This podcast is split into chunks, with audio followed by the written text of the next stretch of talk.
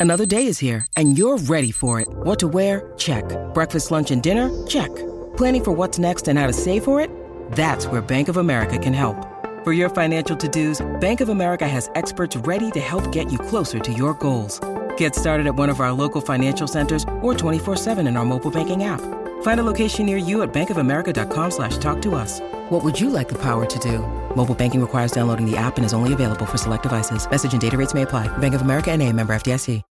When you need mealtime inspiration, it's worth shopping Kroger, where you'll find over 30,000 mouthwatering choices that excite your inner foodie. And no matter what tasty choice you make, you'll enjoy our everyday low prices, plus extra ways to save, like digital coupons worth over $600 each week. You can also save up to $1 off per gallon at the pump with fuel points. More savings and more inspiring flavors make shopping Kroger worth it every time. Kroger, fresh for everyone. Fuel restrictions apply.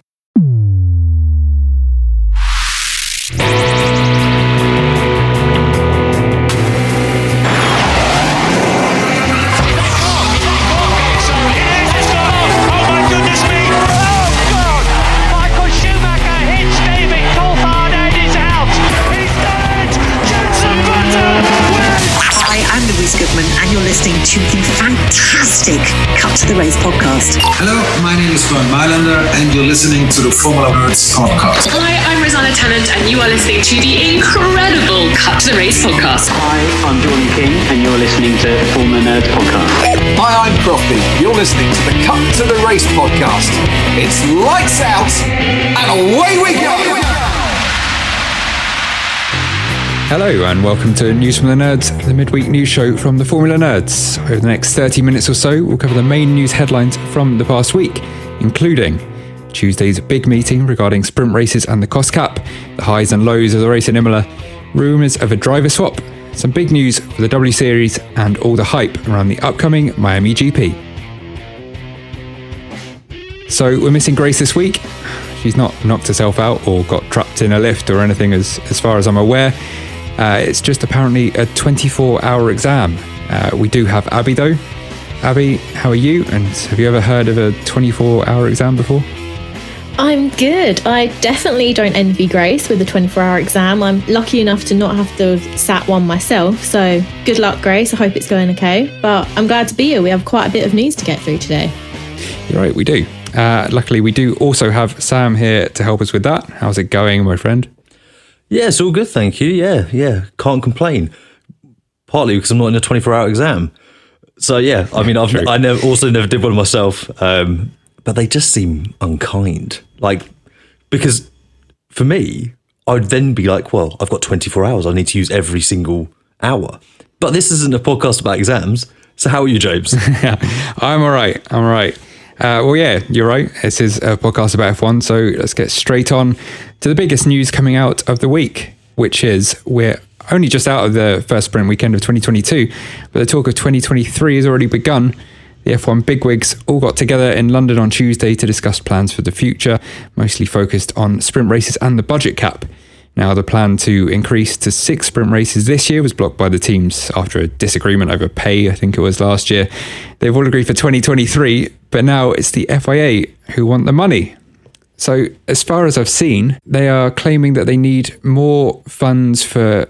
Uh, like a, a sprint race costs them more than a practice session in the admin side of things. Uh, and apparently, it's annoyed the teams and FOM or F1 itself just this request is apparently greedy is the word coming out a lot what do you think do you think the FIA are a right to ask for more money or are they being greedy I mean, I'm not sure that's an argument that F1 can really use because, it, it, you know, in you know, Mattia Binotto in his response as to why Ferrari are backing six sprint races actually mentioned. I don't know if you mentioned word for word, but essentially revenue. He was basically said, "Look, there's an opportunity to earn more money here, as well as you know more races." So I'm not sure that quite washes with me. However, what is kind of I think quite interesting and telling is that there are reports that, and this Craig Slater from Sky Sports said that it seems that the direction that Mohammed Ben Sulayem is taking the FIA in is increasingly different to the direction that F1 want to go in. Apparently he was in this meeting was fixated on stuff like the jewelry piece that we heard a few weeks back in in Melbourne. So it does seem like there is a disconnect there, which could foster into kind of wider issues. Yeah, I think obviously we had the sprint races last year, and then we they wanted six this year, like you said. So it is more costly for teams, and I know Ross Brawn was in favour of adjusting the budget cap to maintain the six races because it is effectively six times the allowance in that. But I think the teams are right in that they will need an increase in in the budget cap for it because I mean, yes, the budget cap has been decreased this year, but to increase the six races, that's effectively adding on. If they have 23 races next year, that's 29 races in the season. So I think there is an argument there, but it will be interesting to see what the outcome will be. So it'll be, it'll be interesting to see. So at the moment, F1 teams are given an additional $150,000 per sprint race and an extra 100,000 if they retire or have any issues, you know, as, as a result of that race. So, uh, yeah, I assume that they would, at the very least, double that kind of you know amount. So it's four hundred fifty thousand for the three sprint races for just entering them. I assume that would double in line with you know doubling the number of races. But do they need to to widen that? You know, do they need two hundred fifty thousand for entering, and you know, so on and so forth? So I think this year we they really need to look at that closely and really work out what the costs are, because you don't want teams to be even more stretched than they are. It's difficult to kind of see how this will develop over the year. Yeah, I mean, they're, they're looking at costs a lot. Uh, it's it's another thing that was brought up in the meeting was adjusting the cost cap for inflation that you know the world is currently experiencing.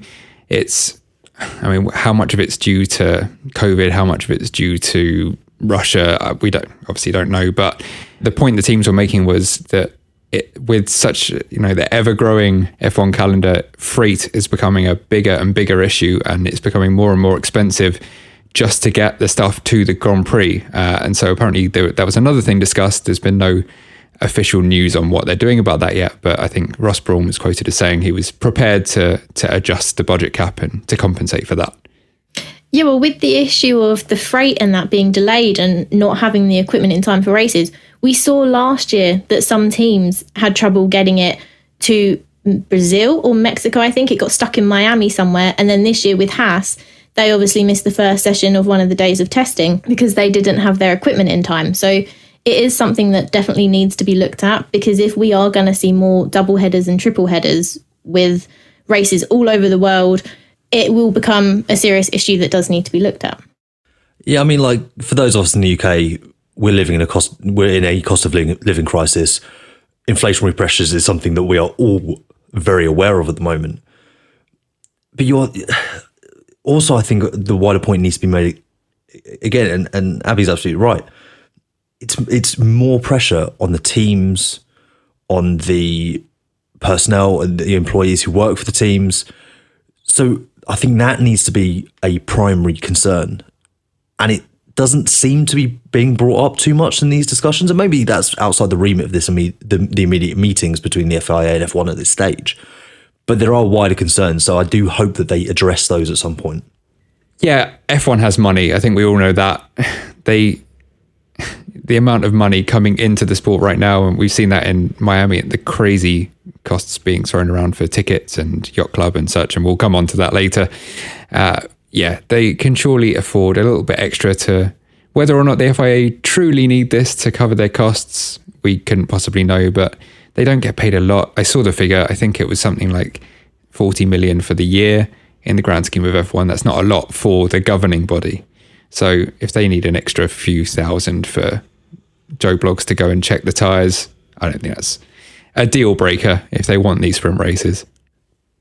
Moving on from the power struggles of Formula One and the FIA, one of the most powerful teams in the sport have had quite a difficult weekend. So it was a home Grand Prix at Imola for Ferrari, and it didn't go according to plan at all.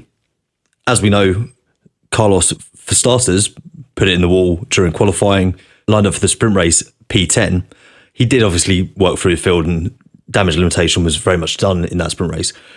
But in the feature, in the main race, he obviously had his first lap incident with with Daniel Ricciardo and was out in, you know in the early stages for the second race in a row.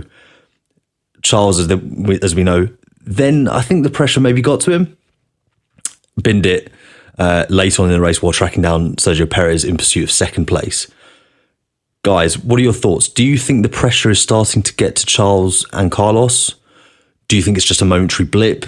What do they need to do to kind of arrest this slide that we're seeing over the last couple of weeks for the team? I think heading into their home Grand Prix, there is that certain level of pressure anyway on top because all your fans are going to be there and people are going to expect you to perform at a certain level. And especially for Charles, with him leading the championship as well, with that massive points gap heading into this weekend, he is going to feel the pressure. For Sainz coming away from Australia after not finishing the race, he could also have kind of put pressure on himself and wanted to perf- bounce back and perform a lot better and be like, I need to finish this race. And obviously, as you said, that didn't happen. And then for him to retire from the race, I do feel that Charles did then take it on himself to be like, I've got to perform for Ferrari. I'm their only driver left, and it is our home Grand Prix. With the championship, they've got the pace this year, they're leading it. So, because they haven't in many recent years, there will be pressure for them to continue to perform and to continue to fight for the title. I'm just hoping that they do let it simmer down and not get to them too much and not mess with their heads and end up affecting their performance in races. I think it's harsh to say that the pressure got to Charles. It's pretty much the first foot wrong from him all year in the first four races anyway. He we'll see. I think if you if he did that a couple of times in a row or if he does that two or three in the next few races then yeah. I think for now I'm going to give him the benefit of the doubt. He hit a curve too hard. He was going for it all guns blazing. I think fair enough. Carlos, yeah, it's not it's not a great look. He really needed a clean weekend after Australia, and now he's right up against it and suddenly looking like he's you know barely in the title fight at all. I've been impressed with Ferrari. They had this reputation for for not getting strategy right in the last few years, and as Abby said, they're now suddenly back at the front, and I haven't really seen any mistakes from the team that I can remember in these first four races with you know maximum pressure of making sure that they take advantage of the car that they've built. Yeah, I think you're right. I think the only people who have, who have made mistakes are the guys in the car.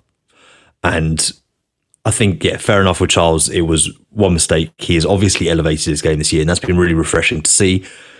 But he does need Carlos there with him, be it as an equal, be it as a rear gunner, be it as, you know, Charles supporting Carlos. We don't know how the year is going to develop. But we've seen time and time again the importance of having both drivers in the fight strategically and mentally as well. I don't think that Charles necessarily makes that mistake if he has Carlos there or thereabouts in you know in the race at that stage of the race.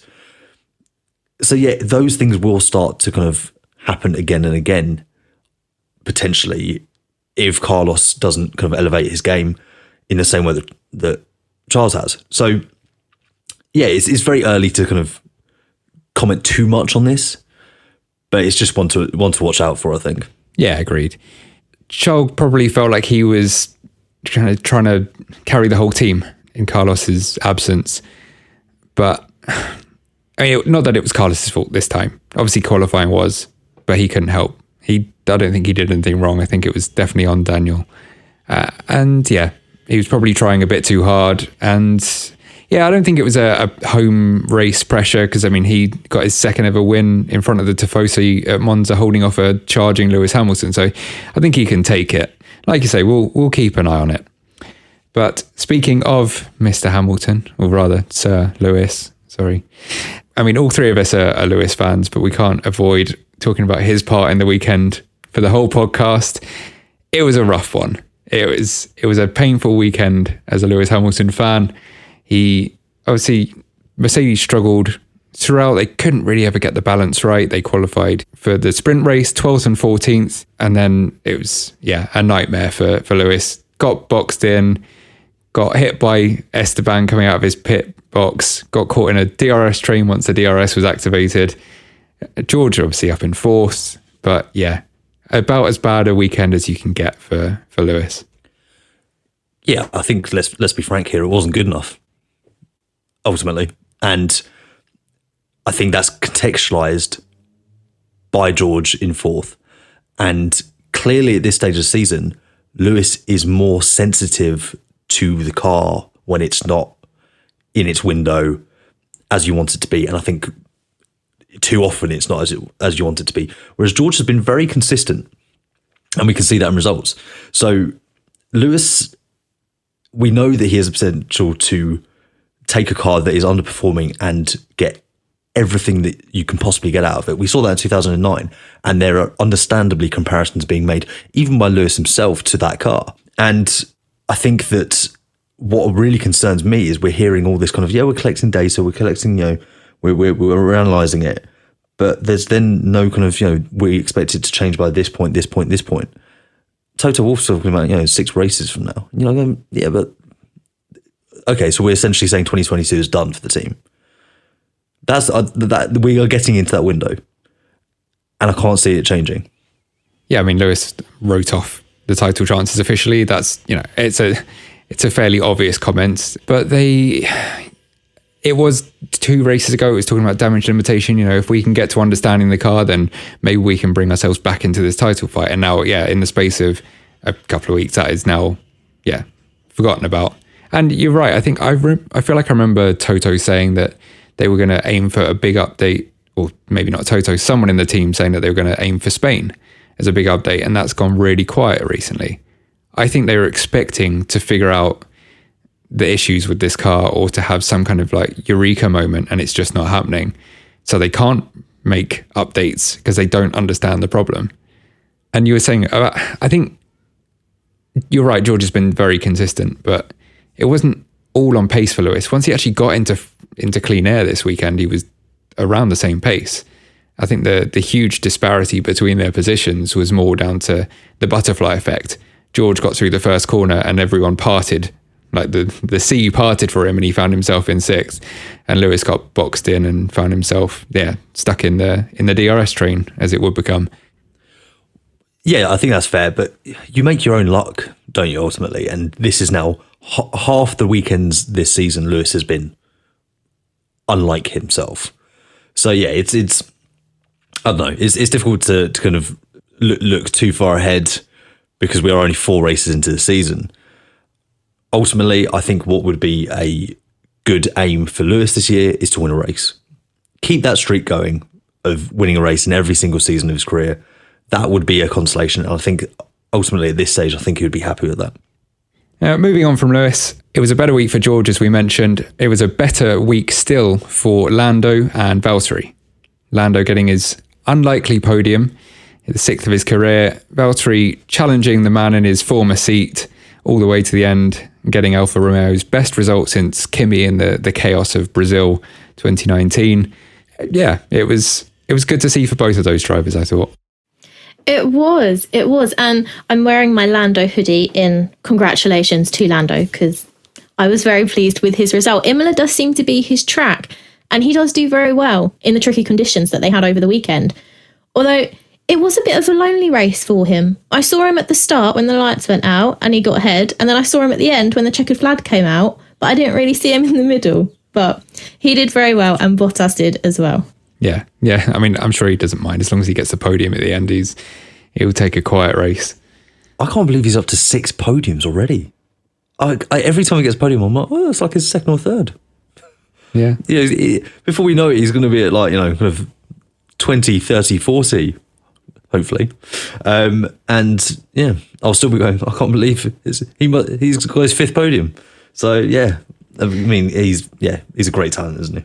Hopefully he gets a win. I mean both he and Carlos are now very overdue a win. I would say I mean, Carlos has got eight, I think, podiums, and Lando six, and they both come agonizingly close. But yeah, they're when you think you know people like Ocon have now got a, a race win who looked less likely to do so. I think you're absolutely right. That that win for Carlos is exactly is I think at this stage the only thing he needs. he needs to be able to reset. He needs to just shake off whatever's kind of set in over the last you know t- two races or so. And I think a win would be a huge confidence boost for him. And if he can get that soon, could he potentially start clawing his way back into the t- title race? I, I would say that he probably could. Yeah, I, I think that uh, I think a win would make a huge difference, Carlos. Yeah, you're definitely right. Uh, now, another thing to come out from the weekend was uh, in Ted's notebook, he let slip that apparently Williams are looking at Oscar Piastri. And there have been rumours about a, a, driver swap as well, which has been you know kept under wraps for now. I don't know who we think that could be, but I think uh, Piastri in Williams. Do you like the sound of that for next year? Would I assume it would be Latifi to make way? Yeah, I for one would be um, it, I would be very happy if Piastri does come in. He does deserve an F1 seat, and like you said, the driver market is already moving, and rumours of a driver swap. I agree. I think it would be Latifi's seat that Piastri would take because Albon's just joined the team, and he is he is performing better than Latifi this year. Um, so I think it would be Latifi, but I don't know. It would be sad to see Latifi go, but I would be very, very happy to have Piastri in F1, and Alpine have already set a deadline for him to have an F1 seat. So hopefully there will be confirmation if he is soon. I'm not a big fan of mid season driver changes. Also, can Williams afford to let go of Latifi? He is ultimately a pay driver, right? So there's that to factor in. And I also think Piastri should be getting the second Alpine seat. I'm sorry, Fernando Alonso fans. And he has been very quick this year and the the results, the you know point standing for the drivers' championship is not representative of how he's performing. I think it, from a, a, team perspective, I think that would be the best call for Alpine. I think that's the right thing to, for the, them to do as a team. And ultimately, yeah, they've got to be looking ahead. Fernando is not getting any younger. You know, he's over 40 now. I would put him in the second seat uh, there. Imola didn't only see F1 though over the weekend. We also were treated to a full suite from F2 and F3. So me and Abby are the editors for F2 and F3. So we watched both series closely. Really, really entertaining and enjoyable weekend. So you had Marcus Armstrong, who won the sprint race in F2. Fun fact, he has a food blog, which was really, really entertaining uh, to hear him talking about it. He's always in pursuit of the perfect avo on toast, he says. Um, so I believe the handle is Screaming Meals.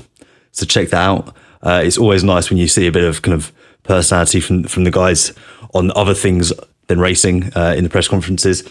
And also, it was Théo Pourchaire who came back to win his second race of the season in the feature race.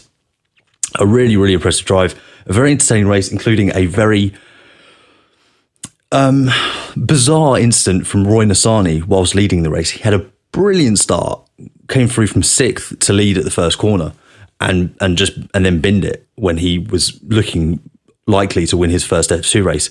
So yeah, a, a mixed bag for for those guys of the weekend. If you haven't seen them, check out the highlights. Abby, you were focusing more on F3, weren't you? So, uh, what are your take homes from the weekend? It was very intense trying to keep up with F1, F2, and F3, and then the rain causing rescheduling to happen, and I kept losing track of everything. But it was very entertaining to watch. And with F3, we had Zane Maloney qualify on pole, which was his first pole as a rookie in the series. Unfortunately, he didn't manage to hold on to the lead in the feature race. He did spin out. So in the sprint race, we saw Caio Collet, Victor Martins, and Jack Crawford on the podium. And in the feature race, we had Roman Stanek win his maiden win in F3. Jack Crawford again on the podium, P2, and Isaac Hadjar, who got very lucky to finish P3, as Oliver Bearman and Gregoire Saucy clashed towards the very end, which saw Saucy retire from the race and Bearman suffer a penalty, which bumped him down in the classified finishings. So it was very good. And one thing I must note was Arthur Leclerc. So, whilst his brother didn't have a great weekend, Arthur, he qualified P21 out of all the drivers in F3 and he finished P4. He finished P4 in the feature race, which is amazing. And now he's joined he's leading the championship with Victor Martins level on 36 points. Yeah, there were so many interesting themes to pull out of the F2, F3 weekend um, for what was round three and round two, respectively, for both those categories. So, for starters, well, I just want to comment on the fact that the the incident that you mentioned, Abby, with Bearman and uh, Saucy was the last corner of the last lap of the feature race. Heartbreaking, but Hadjar, you've got to be in the right place at the right time. And uh, yeah, a second podium for him uh, in the series. So well on to him. But yeah, Arthur Leclerc, really, really interesting because he's shown all year to have exceptionally, exceptionally strong race pace. Like it's, it's unbelievable how quickly and efficiently he can carve through the field. But his his qualifying pace is letting him down. And Morgan Holiday, one of our writers, she wrote a really, really brilliant article on this. So check it out on uh, Formula Nerds. I think it's it'll be one of those things that can potentially hold him back if he can't rectify that soon. So yeah, a lot of you know a lot of interesting themes, as well as um, Amaury Cordeel, who is an F two driver, had a race to forget, shall we say? Abby, do you want to do you want to give the rundown of uh, of the incidents that occurred in the F two feature race for him? So so far this season, he has not had a great start. In Bahrain, he had two 10 second penalties for speeding in the pit lane. In Jeddah, he then failed to slow for double wave yellows and red flags as well. Now, last weekend, he, well, the team received a 2,000 euro fine for a breached pit stop procedure because the tyres were not laid flat. He also managed to rack up six track limit violations, receiving several penalty- penalties for them. So, after round three of Formula Two this year, Amaury Cordeel now has nine penalty points and is only three away from a race ban. And we're only three races into the season, and he could have a race ban already. Yeah, pretty shocking. I'm so, uh, you you got to start wondering why they didn't show the, the, the black flag during that race. We'll have to see, but it doesn't bode well for the for the, for the poor guy. You know, hopefully he has better luck in the, the rounds to come. Well, speaking of rounds to come, Miami is next, and that is the first weekend of 2022 W Series. And there has been news in lately about W Series, and it is that Sky Sports F1 are going to be covering this season. So before it was on Channel 4, but now it's going to be on Sky Sports F1 along with F1 and the two feeder series. And the CEO has said that they're impressed by Sky's commitment to women's sport and to amplify the coverage of W Series. Now, I know on Twitter there has been some mixed reactions from fans and that about this announcement, and particularly W Series being moved to Sky Sports alongside F1 and how they're going to manage the coverage and that. I personally think it's a great thing because it will help promote W Series and all the extremely talented racers within it as well. What do you guys think about this? At the end of the day, representation matters. And this is what the the Sky deal provides. W Series is absolutely deserving of sitting alongside F1, F2, and F3. So I think it's a really positive thing. Understandably, people are raising concerns about the paywall. I get that. That is a that's valid across all the series already, um, and that is something that unfortunately I can't see changing anytime soon. But it is an, a very legitimate kind of issue within within motorsport at the moment. But for those saying that it's you know sexist, I disagree with, and I'm I'm glad that W Series are being able to showcase what greater category is, and hopefully that will be by being alongside F1, we'll be able to kind of you know silence some of those critics in that way. And it also came out today about the broadcast team for W Series this season. And we will see some familiar faces with Ted Kravitz, David Coulthard, and Naomi Schiff. But joining the team will also be Alex Jacques, Lee McKenzie, Amy Reynolds, and Billy Monger. Now, I mentioned that they were kicking off in Miami. That is correct. It is next weekend. And for F1, lots of teams are launching their own Miami specific merch. And there have been videos of the yacht club coming out and comparisons for the Miami Grand Prix to be like the Super Bowl of F1. There is a lot of hype and excitement around this first race in Miami. I'm very excited for it. I feel like it's one of the biggest races this season. What are your thoughts? Are you guys excited to see Miami? I'm intrigued. Uh, I'm going in with an open mind. I always try to. It, it feels like they're trying to make it the kind of American Monaco. Like that's the feeling I'm getting. I mean, obviously Vegas will come in and probably trump that eventually, but yeah, especially throwing in a what is seemingly a fake marina for a, a yacht club and then charging through the nose for it. I don't know. I don't know how I feel about it, but equally, I'd I'd rather have this than another Gulf State Grand Prix.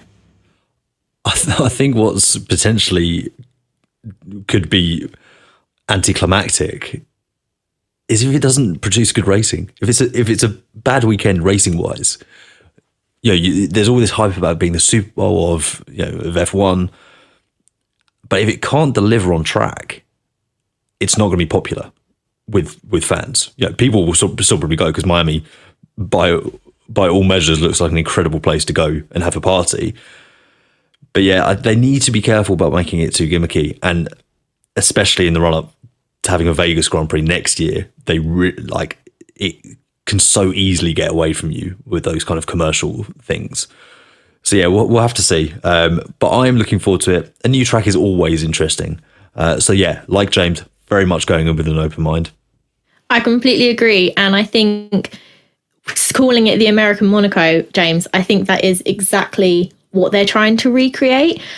I'm excited for it. It's a new track, but at the end of the day, like Sam said, it's got to produce good racing. We have to have a good race. So I'm hoping that it doesn't disappoint my expectations and we do see lots of good racing and lots of battles on track, but time will tell. So that is all the news that we have for you guys today. A lot of the outcome from Imola and, and expectations heading into Miami and that. So thank you guys for helping me go through it all. It's been a pleasure as always. Yep. Uh, you t- you said it literally word for word what I was going to say. So then I was like really trying to, really quickly trying to think of anything else. But I was like, yeah, pleasure as always. I can't say that twice in a row. but it was a pleasure for the record. it's that James. It's that weird mind hive thing going on again. This yeah, yeah. It's, it's yeah. increasingly getting weird. Let's just say yes. I enjoyed this too.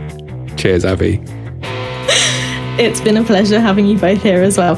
So don't forget to check out all the latest news on our website, formulanerds.com, and the Cut to the Race podcast, where we will cover all the races and have some interviews coming your way.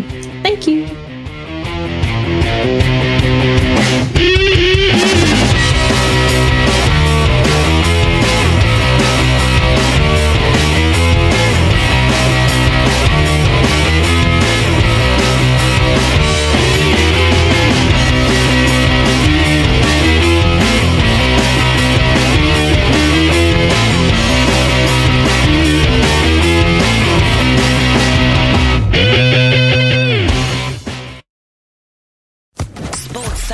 Podcast Network.